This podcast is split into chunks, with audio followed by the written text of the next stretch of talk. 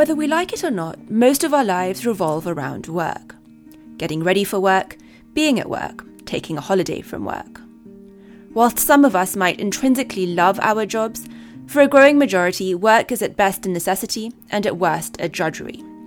So, what if a machine could do our jobs for us and better? John Danaher, senior lecturer in law at NUI Galway, argues that not only is the automation of work possible, it's also desirable. In his new book, Automation and Utopia, he makes the case for technological unemployment, which he says will break us out of our work dominated existence and open us up to new utopian possibilities and heightened forms of human flourishing. You're listening to Technology in Prose. I'm Nikita Agarwal, and this week I'm joined by John to chat about his new book and human flourishing in a world without work.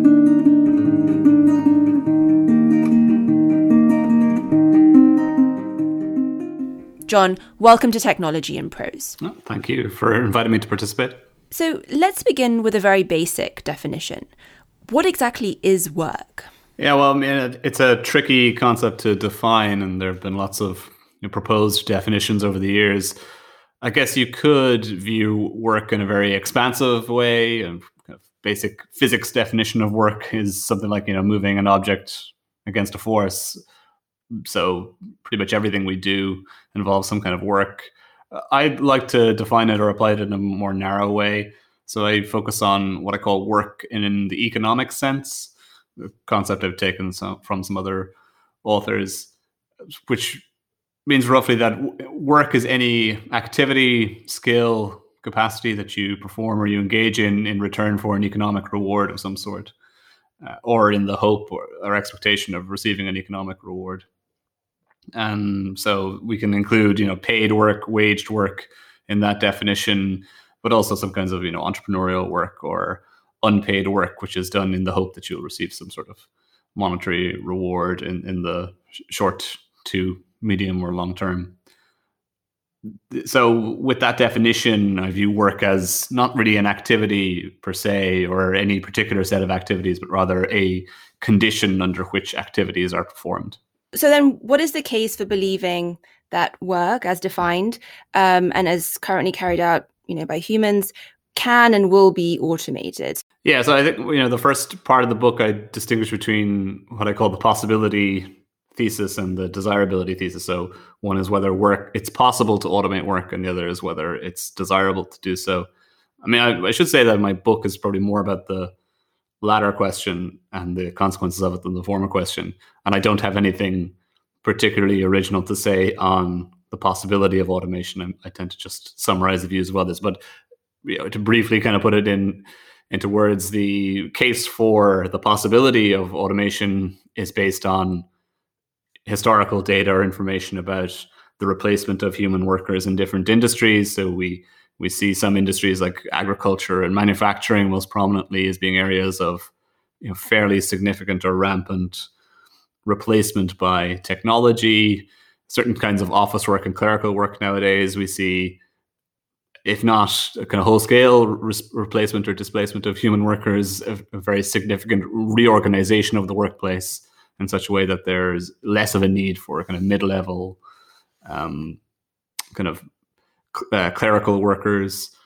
And so then you look at contemporary technology, what's happening in the world of AI and uh, machine learning, and whether this is going to lead to the development of technology that's going to replace additional forms of work. And so there are a range of estimates out there from different organizations, including researchers in in Oxford and also you know McKinsey, who've produced these large reports on the automatability of the global workplace, which um, look at how many tasks in the modern workplace are likely to be automated in the next sort of 10 to, to 20 years. And they come up with estimates saying somewhere between kind of 40 and 50% of work tasks are automatable. Uh, but do you, do you think that there's a limit to that automation? You know, there are certain tasks that fundamentally a machine cannot replicate. Yeah, I mean, I suppose I would say in, in principle, no.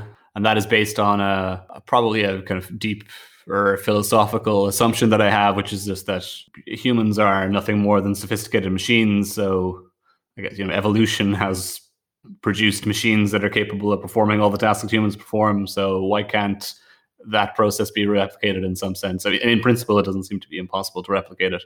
You know, in practice, you know, whether we're going to create machines that are capable of doing all workplace related tasks in the next in some sort of reasonable time horizon, like you know, t- between ten and fifty years.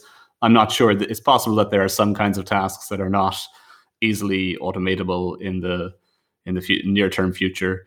Uh, you know, classically, you've got people like Hans Moravec arguing that what he calls you know, Moravec's paradox, which is that high level cognitive skills, uh, anything that involves sort of like uh, algorithmic rule following, which we used to associate with, you know, the pinnacle of human achievement, like playing chess or um, solving mathematical theorems or puzzles like that. These things are actually easily automatable. It's things that we tended to value less, like performing a physical task in a dynamic or changing environment, like walking across a bumpy field. That turns out to be very hard to automate or create a machine that's capable of doing that. Um, but we're getting better at doing those things now, and there's some interesting developments of you know, ro- robots that are capable of acting in sort of dynamic and changing environments, and also when it comes to kind of mental skills like creativity and problem solving, where there's no sort of defined algorithm that you can follow to solve a problem. We also see some machines that are capable of of those kinds of creative problem solving. So we were certainly seeing initial inroads into things that we used to think were never capable of being automated. Uh, how far that will go, I'm not. I'm not sure. I, like I prediction is hard. I wonder what you think of the argument that in that in that world where most things can be automated or done by a machine, um, certain things that are currently not considered work would would then become work. So, for example, taking care or anything that involves empathy, um, which may be much more difficult for um, a machine to replicate might be more highly valued labor in, in this in this future that we're thinking of. Yeah, it's possible.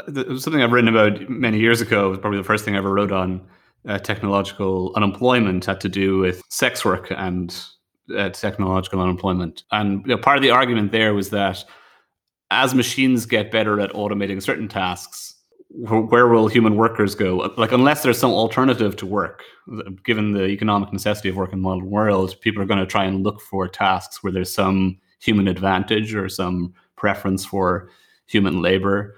So, uh, the argument in that paper was that sex work might be one of those areas where there's a preference for human labor. So, you get like a an increased supply into that industry. But you can imagine something similar happening in other kinds of forms of work where there's some preference for a human service provider. Um, so yeah, certain forms of care work are often singled out as being examples of this. But I mean, whether they will become economically viable forms of work is, I think, a more something that you can question more because often those forms of work are undervalued in society at the moment for kind of deep ideological reasons, structural reasons. It's not clear to me that we are capable of adapting and changing over to a world where these things are quickly automatable. And like if you also consider certain examples of care work, like let's say care work in um, you know elder care or in uh, medicine or in um, healthcare industry, there are significant drives already for automation of those forms of work. Uh, oftentimes because there is an under or a, a less of a willingness for humans to work in those areas, sometimes seen as kind of um, messy work or unpleasant work or something that many people aren't willing to train themselves to do.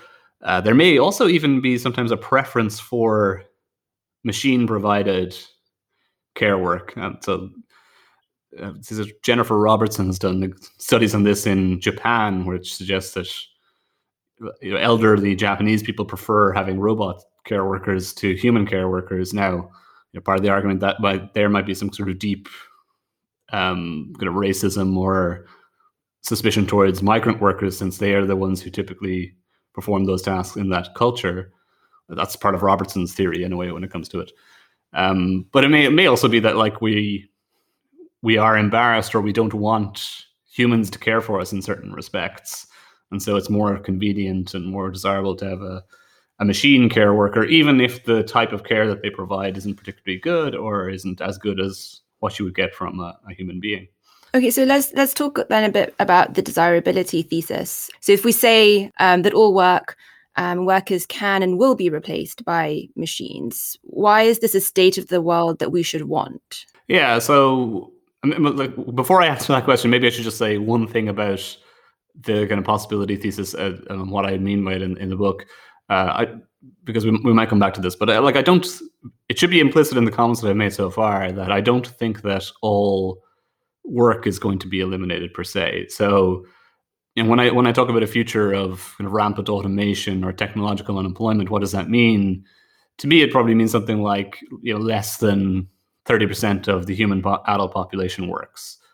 Uh, but that could still mean that there's lots of people working in the sense of receiving some sort of economic reward for their their work. It's just that the what we would call in like Marxist terms the surplus population, the number of people that are not necessary for capitalistic production are has massively increased. So that's just one point I wanted to make. Um, so it's not that zero people work; it's just that a significant percentage of people don't work. In terms of like why this might be a desirable thing, so in in the book I distinguish between a, a couple of different ways that you can argue that work is a bad thing. So like the main argument I make is, is that work is a bad thing and that the alternatives to work are better. And so there's reason to welcome automation. Now, how, how can you make that argument? Well, you could focus on particular forms of work and say that they're unpleasant and that the workers who participate in them aren't particularly happy or fulfilled by their jobs. And so that provides some reason to think that work is uh, the automation of work is desirable. The problem with that kind of argument is that it focuses on particular forms of work, and you, you have to make that case on a case by case basis by looking at each individual job or individual task and it's likely, and this is something we might talk about as well, was it's likely that you know we're going to find other types of job or other types of task for people. So there's things that they could do which could, would also be economically rewarded that could be less pleasant. So that, that doesn't seem like a way of making a general case against work. You could also argue that all forms of work are kind of necessarily bad, just intrinsically bad. But again, that, that seems like a tough sell because there are at least some people who find their jobs quite fulfilling and uh, are happy as a result of them, and, and, so don't experience their work in that way. So what I try to do is make an intermediate case, which is essentially that work is is structurally bad. So like the the way in which work is determined and rewarded in the modern world is bad for many people and getting worse for many people as a result of technological change. And so those of us who are fortunate to, enough to have jobs that are we find fulfilling and rewarding are usually the ones who've just gotten lucky within this overarching structure and there's no guarantee that we will continue to remain lucky in the future. So there's reasons for those of us who, who enjoy work to also be worried about the future of work and to prefer or consider at least the de- desirability of non-work. And so, why can't we just improve the conditions of work? And you know, we're talking not long after the Supreme Court's decision in in the Uber case, which hopefully would improve the lot of um, gig economy workers. Is that not the kind of change that would just make these jobs better? Yeah, and I think like you can reform the conditions of work to some extent, and that might uh, be beneficial in the again, kind of short to medium term. So improving the conditions of gig workers, uh, giving them access to labor rights or entitlements that they have previously been denied or excluded from that might be beneficial in the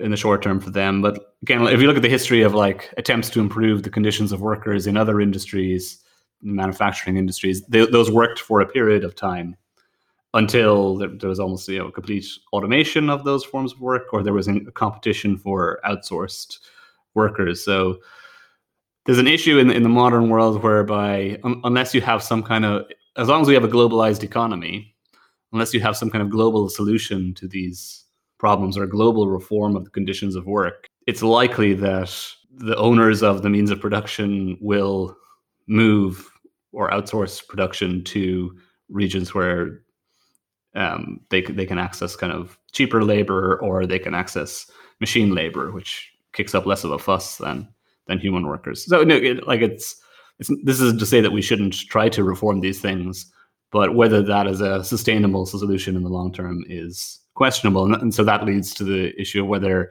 we want to pursue a more radical alternative. Um, is this a sort of privileged position or a privileged argument to say that you know work that is more manual and not intellectually stimulating in some way is is um, just not satisfying? Yeah, I mean, so it's it's it's not the case that that manual forms of work are intrinsically less fulfilling or bad or, or something like that.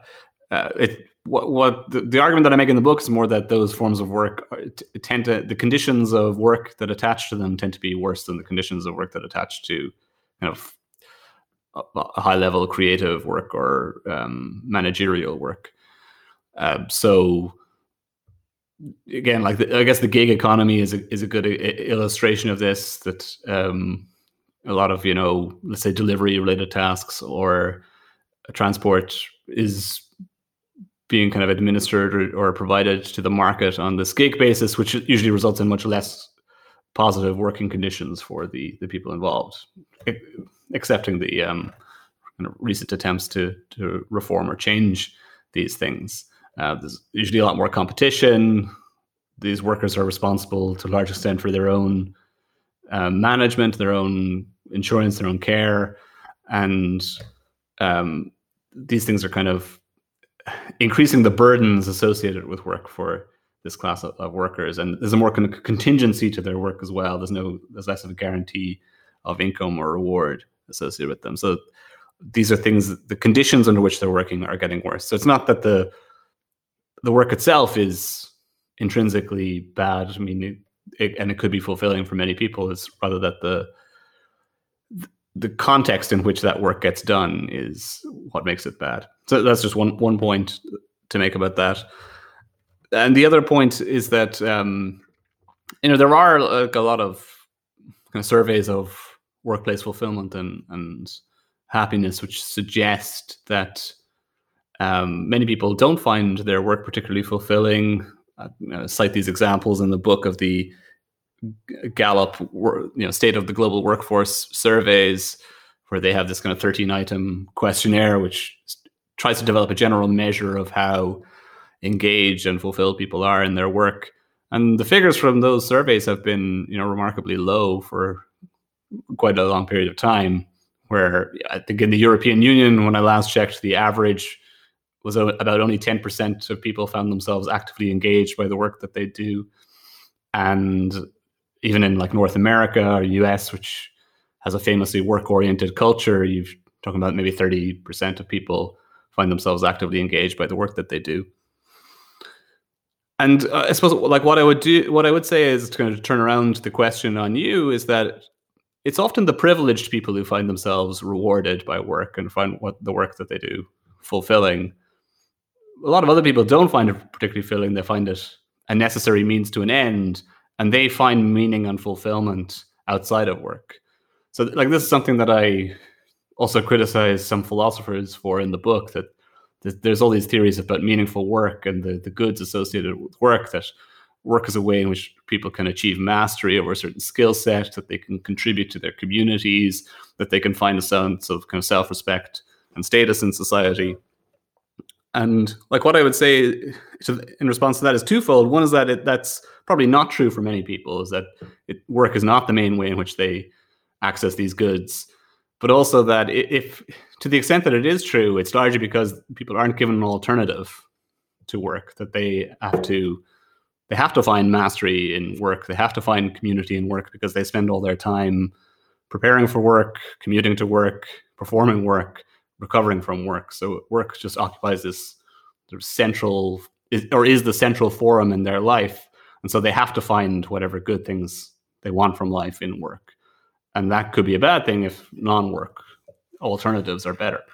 So, so let's talk a bit about the that alternative to work, um, that post-work future. And I think in the book, you know, you devote a lot of space to um, consciously building um, a desirable work post work future. You outlined two possible visions um, for post work utopia, indeed um, the cyborg utopia and the virtual utopia.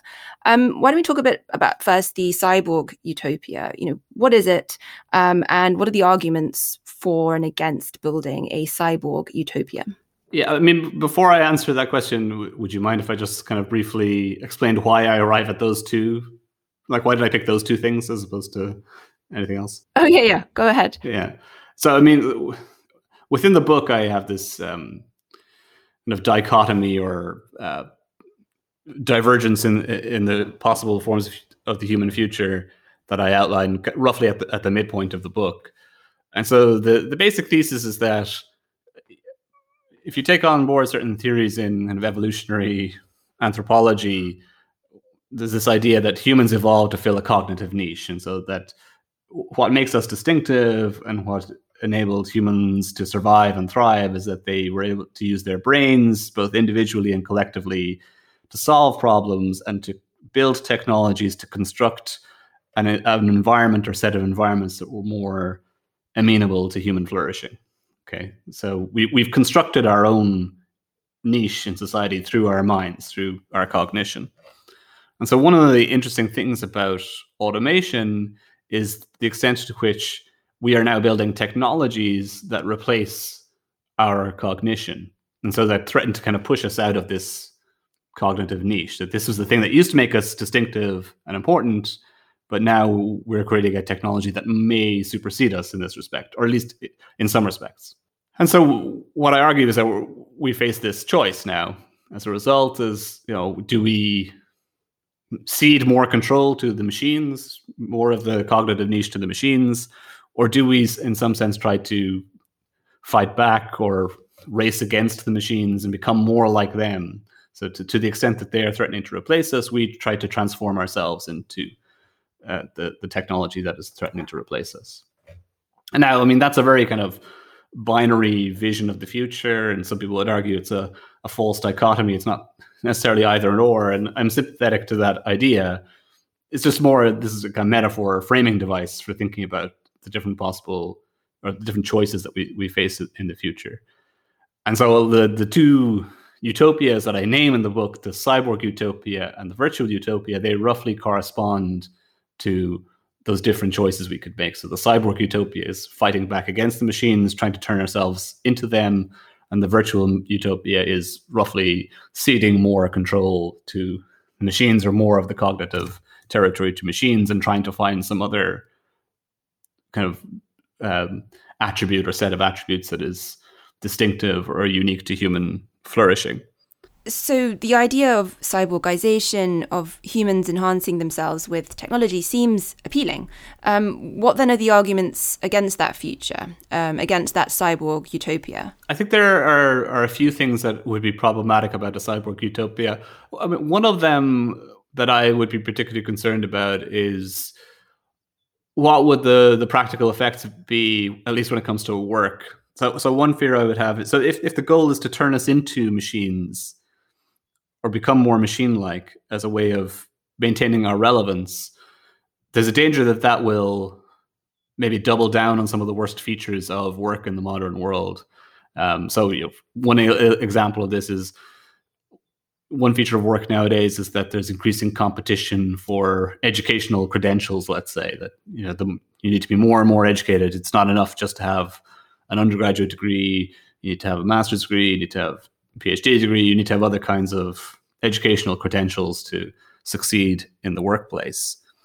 Um, and so humans are spending more and more of their time investing in their own training and their own upskilling in order to make themselves economically viable. Well, so we do that now through this educational infrastructure, but if we have cyborg technologies available to us, one of the concerns is that we'll use them as a way to maintain our economic relevance and viability. Um, and all, like often the, the areas of, kind of cyborgization, which are probably most likely in the short to medium term to generate advantages for human beings, are probably in the area of physical and manual labor. So things like you know cyborg exoskeletons or something like that to enable people to lift heavier boxes or to manipulate objects uh, through kind of complex environments in a faster and more efficient way. So it could be that that's where the the investment goes. We get a doubling down on um, people being kind of driven into those forms of work, which may continue not to be as kind of well rewarded or to be subject to the same worrisome or troubling economic conditions that I discuss in one of the earlier chapters of the book. So, that, so that's one fear about it is that it could double down on the worst aspects of the competitiveness of, of work nowadays.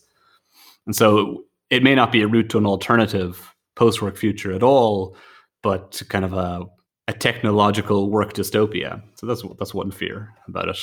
Uh, another fear, which just kind of comes at it from a different direction, is that you know, some of the hopes or aspirations about cyborg technology seem quite you know fanciful or, or far flung. The idea that we can you know merge our minds with machines, that we could you know digitally upload our consciousness or something like that. That seems unlikely in, in any kind of reasonable time horizon there seem to be some fairly hard engineering limits when it comes to brain computer interfaces. So the likelihood is that this is a very long term solution to the threat of machines. So we're not going to be able to kind of keep pace with the machine based technology that is replacing us. So, th- this isn't a reason to abandon or ignore the idea of cyborgization, but it's one reason to think that maybe it's not something that is viable in the again within a reasonable time horizon. Um, th- there's one other argument that I'd make about it, and this is again kind of a more of a fanciful or far flung concern about cyborgization, which is that if the idea of cyborg of the cyborg utopia or cyborg technology is that we can ultimately replace every human biological part with a machine equivalent, functional equivalent from a machine, what does that do to the human condition? So there's a section in the book that I call "The Unbearable Lightness of Being a Cyborg," where I discuss, you know, like what does this do to kind of human morality and human social interactions? An awful lot of our current, you know, moral beliefs and practices hinge upon our biological fragility or vulnerability. So a lot of our belief about what we have an ethical duty to do to other people in terms of avoiding, let's say, harm, respecting their bodily integrity, it hinges upon the fact that we are fragile biological beings. But if we become these slightly more robust technological beings where every part of us can be replaced by a machine equivalent, can be swapped in and out as you see fit, does that kind of erode or corrode away all of those moral practices and moral norms? And what does that do to the the human condition or what it means to be human? Is is it kind of a radically alternative way of existence that we can't even really fully conceive of it. So when you ask whether it's a utopian form of existence, you'd have to respond by saying, we don't know because it's just so different from the way in which we currently exist. We can't even evaluate it. So, so then, what would a virtual utopia look like, um, and how would this overcome some of the disadvantages of the cyborg utopia? Yeah, I mean, so I guess we, we didn't talk about um, what a utopia is, which is another feature of, of the book. Uh, it's kind of a chapter discussing what what a utopia is. I mean, like without going into the intricacies of it, and this links to some of the arguments that I against I have against the cyborg utopia too uh, to me, a utopia is not a particular model or blueprint for what society should be. So that, that's a, a, classical idea of what a utopia is. And if you read utopian fiction, it often involves writers you know, mapping out a, a model of society with very kind of rigidly defined social roles or uses of technology, and that this is supposed to be conducive to human flourishing. You know, the classic entry in this genre is, of course, Thomas More's Utopia, which coined the term. So the alternative to that is a, is a model of utopianism that I call kind of horizontal utopianism, where the goal is not to build a particular blueprint or model of the ideal society, but rather to keep society as kind of dynamic and open as possible, um, rather than kind of foreclosing all possibilities in, in the future. So the, the idea is that what we want to achieve is always on the horizons, one step away. It's a quote from Oscar Wilde that uh, develops this idea that um, as soon as we arrive at what we think is utopia, we're, we're setting sail for the next horizon. Okay, so that's just in the background here. Because the, reason I sketch that is just it's it's sort of important to the idea of the the virtual utopia, which is the the last chapter of the book. So, the virtual utopia is, uh, I think, conceptually tricky, and this is probably one aspect of the book that people who've read it have struggled with the most, because there there are two conceptions of what a virtual world or a virtual existence means that I contrast in the book. And I've, I've come up with an alternative way of contrasting it since I wrote the book, but I, I won't um, go into that in, in, too much detail because it's still basically the same as what I wrote. But there's a kind of technological vision of virtual reality, which is, you know, virtual reality, a virtual life is one where you live inside some sort of computer simulation. You don a virtual reality headset or suit and you immerse yourself in a computer simulation. And that's the vision of a virtual life that I think most people adopt nowadays. It's the one that is most resonant in popular culture. I contrast that with an alternative view of virtual reality, which is this notion that a virtual existence is one that is freed from many of the constraints or necessities of life in the natural world. So what, what does that mean? Um, so like one one argument here is that if you go back to this idea of the cognitive niche, that humans have used their ingenuity and their intelligence to build environments that are more amenable to us, you could argue that we have always been a virtual species insofar as we use technology to create environments that are freed from many of the constraints and necessities of the natural world. So that we're again to make this more concrete, uh, we're we're talking to each other right now. We're both sitting in you know well insulated houses. we we use maybe artificial light to see. Um, we're sheltered from the elements of the world around us. So we've we've used technology to build this environment that is segregated off from the necessities or realities of the physical world. And so we do that with physical material culture, material technology, but we also do it with what we might call social or cognitive technology. So that an awful lot of what we care about in life is not stuff that is present in the real world, not a feature of the physical world. It's stuff that we imagine exists on top of the physical world. Uh, um, some of these things take on a huge importance in human social life. So, certain social statuses, like being an aristocrat, a king or a queen, or um, you know, uh, being married, let's say, or having a certain kind of relationship status. These are social constructs that we apply to people. They're not things that are intrinsic to the physical relationships between people and yet they are hugely important. So there's this kind of like imagined layer on top of physical reality that um, is sort of central to human life. So there, there are some people who take this this idea, you know, to rather extreme lengths. So there's a guy called Yuval Noah Harari, who people probably heard of. He's been quite popular in the past decade or so. Uh, and so, like, he has this notion that human civilization is just one large virtual reality game where we've created material culture and kind of symbolic mythical culture to uh, create these games that we're all playing all the time. And none, none of the games that we're playing are intrinsic to the physical world. And social statuses and hierarchies are not intrinsic to the physical world. They're just a, a bit of cultural imagination. And so his argument is, you know, that people who who worry about the future being everyone kind of retreating into virtual reality, playing computer games. He said, well, you know, we're already doing that. We're just not using this particular mode of technology to do it. But that's what human social life is to a large extent, is playing all these different games. So he argues, this was controversially, that a lot of you know, religious beliefs are, in a sense, virtual reality games, and then also that you know consumerist capitalism is, in a sense, a virtual reality game as well. So, like, what I want to do is kind of take Harari's thesis and modify it slightly to argue for a, a, kind of virtual utopia. So, I think he he pushes this idea that we are a virtual species and we've always been playing virtual reality games uh, slightly too far. But I think there is something true to it, and there's something that I want to defend in it as well. I mean, taking that a bit further, then, um, what exactly are we um, looking to construct beyond just the sort of basic construction of reality that is our that is already our existence. So, what do we need to do to make this post-work future, you know, an ideal society or a kind of a better society that we can live in?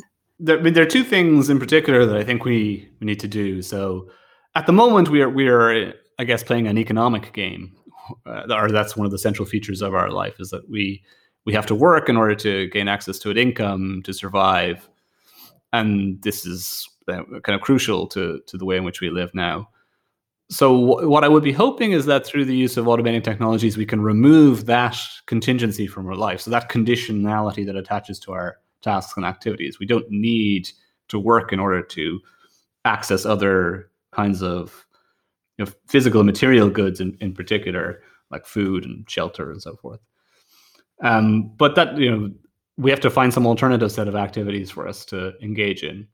Um, and what I argue for in the book is a kind of uh, utopia of games, adopting this uh, idea from the philosopher Bernard Suits, who has this you know de- definition of a game, which whereby a game is the you know the short definition is is the the voluntary triumph over kind of ar- arbitrarily imposed obstacles.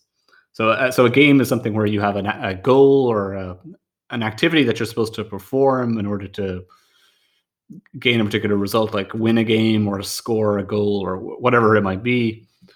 That's defined in advance, and then you set up these kind of arbitrary obstacles to make it harder for you to do it, to to achieve that goal.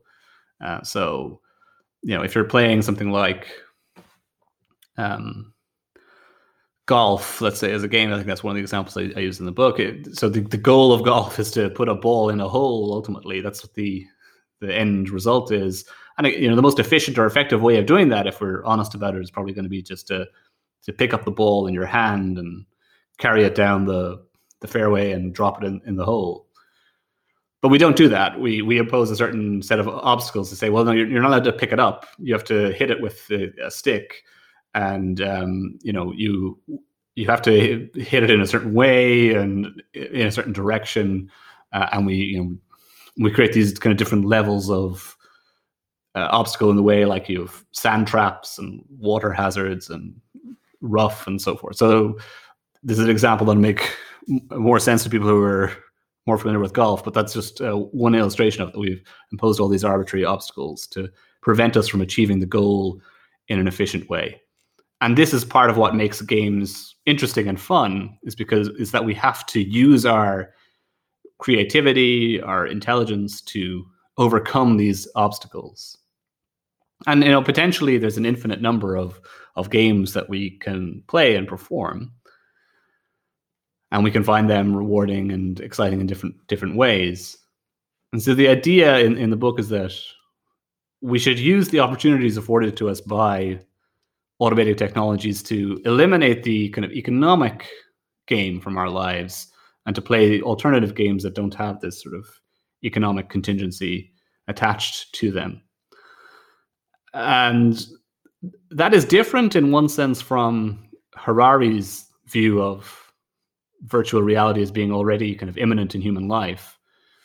And the main difference is that when you're playing a game, you usually know that you're playing a game. You know that what you're doing is trying to achieve some sort of arbitrarily defined goal and triumphing over arbitrarily defined obstacles. Whereas many of Harari's examples, like again, consumer capitalism or religion, the people who are playing those games, quote unquote, are not conscious of the fact that they are games. They think they're very serious and very real. And so that's the other kind of thing I would be keen on identifying or adding to our this this virtual utopia that I imagine is that a, a, knowledge or awareness that what we're doing is in some sense a game that it's not just a it's it's not a necessity of human life. And then I I develop a kind of argument or case for thinking that this would be conducive to a kind of of human flourishing.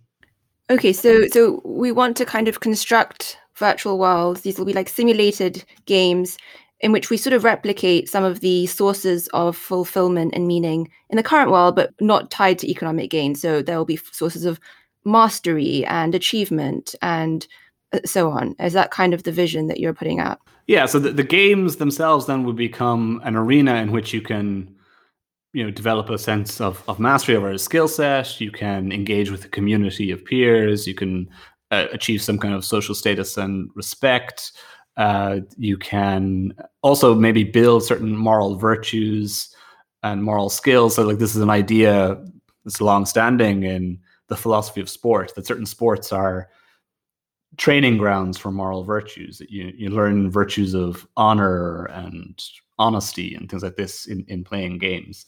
Now, like what, what many philosophers of sport argue is that they are you know moral laboratories where you you develop these skills and then you take them out into the real world where you then kind of hone them further or put them to good use. But i guess my idea is that the virtues are just constrained within the game. It's there's kind of an internal virtue to to playing the game and um, that is itself enough. You don't need to kind of transfer it to other parts of life. And like uh, without going into the philosophical intricacies of it that like that's an idea as well that has a kind of a long-standing uh, tr- history in, in, philosophy. So there's a guy called Alasdair MacIntyre wrote a famous book about virtue ethics who kind of argues for a view like this or at least some of what he says can support this view that activities themselves have their own internal virtues and in a sense, you can't actually understand what it means to be a virtuous human apart from any particular activity. So I'm I'm making a similar argument about games that games have their own internal virtues, and if, if you care about being a moral or, or virtuous being, you have to develop virtues relative to those games. So, so games, the games and gamification is quite critical. We can't just like take psychedelics and um, reach a higher consciousness that way. Uh, so, I mean, one thing I would say is that it, within that chapter on on the utopia of games. I, I don't want to say that games are everything that we will end up doing. I just want to say that they are uh, one potential kind of major component of what we could do as an alternative to work.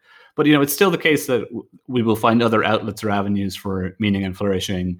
I'm sure. I'm sure we will continue to have you know families and friends and other relationships that are separate from the game world, and they they will be a source of great meaning to people you know, and taking psychedelics or engaging in certain kinds of meditative practice, they could also be very rewarding and fulfilling in in this future too. And we might have more time for them and less concerns about the implications of it if it's not something that's going to affect our kind of economic productivity if we don't have to, to worry about that so much. So it's not that I would rule those things out, but um, I'm just focusing on what kind of replaces work in this future. Yeah, I'm wondering what's the sort of political, uh, well, the economic reality of this this future. You know, the games that we have or play currently are owned by, you know, big corporations, and they are running it with economic incentives in mind. Um, do we really want to subject ourselves to kind of their whim? And uh, I mean, whether it's Microsoft or Google or whatever it is, um, is that that doesn't seem ideal either. That like our attention is being manipulated and commodified. Um, that seems to go against the kind of uh, the vision that, that we want to pursue. Yeah, but so probably two things about that. One is that there definitely are problems when it comes to, let's say, the ownership of whatever infrastructure it is that we use to create this utopia of games.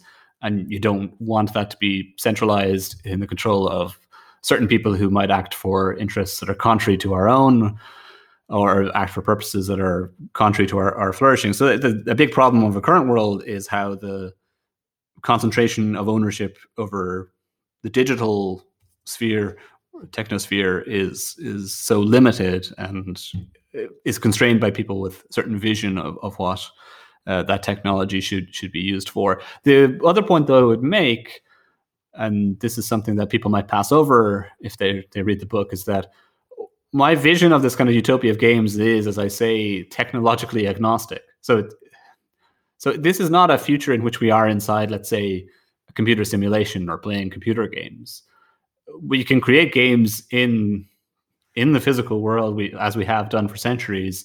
Uh, they don't have to be technologically mediated games per se. They, they, they don't have to rely upon the internet, or you don't have to have a I don't know like an Oculus to play these games. You know, it's uh, there are alt, um, alternative sort of non-computer based visions of, of what the, this future would would consist of. But I mean, to the extent that it is going to rely on these existent technologies, then it is a problem if the ownership and control over those technologies is limited to relatively few people.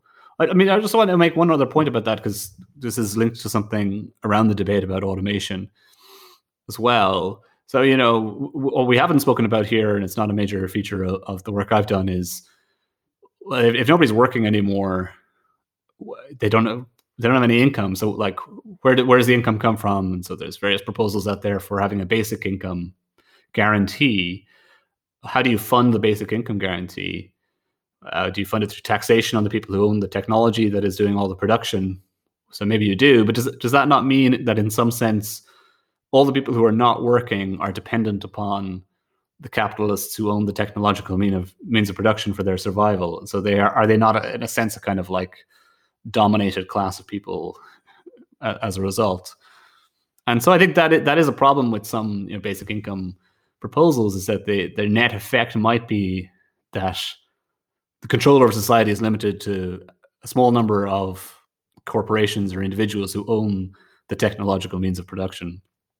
Uh, and so we, that you would also need to address that problem there. That you would need to have some kind of general ownership and control over the the uh, means of production, or some say or right for individual citizens to have um, have some control over that if you want to remove that kind of dependency relationship. So that's a concern about the basic income guarantee, but it's also potentially a concern about the utopia of games too. There's so much more to talk about, but I'm afraid we have to end there. Um, so thank you, John, so much for coming on the show. Really enjoyed the book, and as always, great chatting to you. Yeah, thank you. That was John Danaher, author of Automation and Utopia Human Flourishing in a World Without Work. And that's it from me, at least for now. Thank you so much for tuning in and supporting the show over the last few months. I hope you've enjoyed the conversations. I certainly have. And if there's one thing I'm more sure of now, it's that technology and its impact on society is what we make it. We can design systems that democratize, that empower and unite us, or we can build systems that repress, marginalize, and divide us. Governments and the tech companies that are the forefront of innovation have a great responsibility to exercise their powers prudently and as members of civil society, we have a great duty to hold them accountable for the proper exercise of those powers. So, thank you again for coming on this journey. I'd love to connect with you, so please leave a review or get in touch with your thoughts, questions, requests for future episodes, or if you just want to chat. I'm on Twitter at Nikita Agrawal, and the show is at Technology Pros. In the meantime, stay safe, stay well, and I'll be in touch soon, hopefully from a post pandemic future.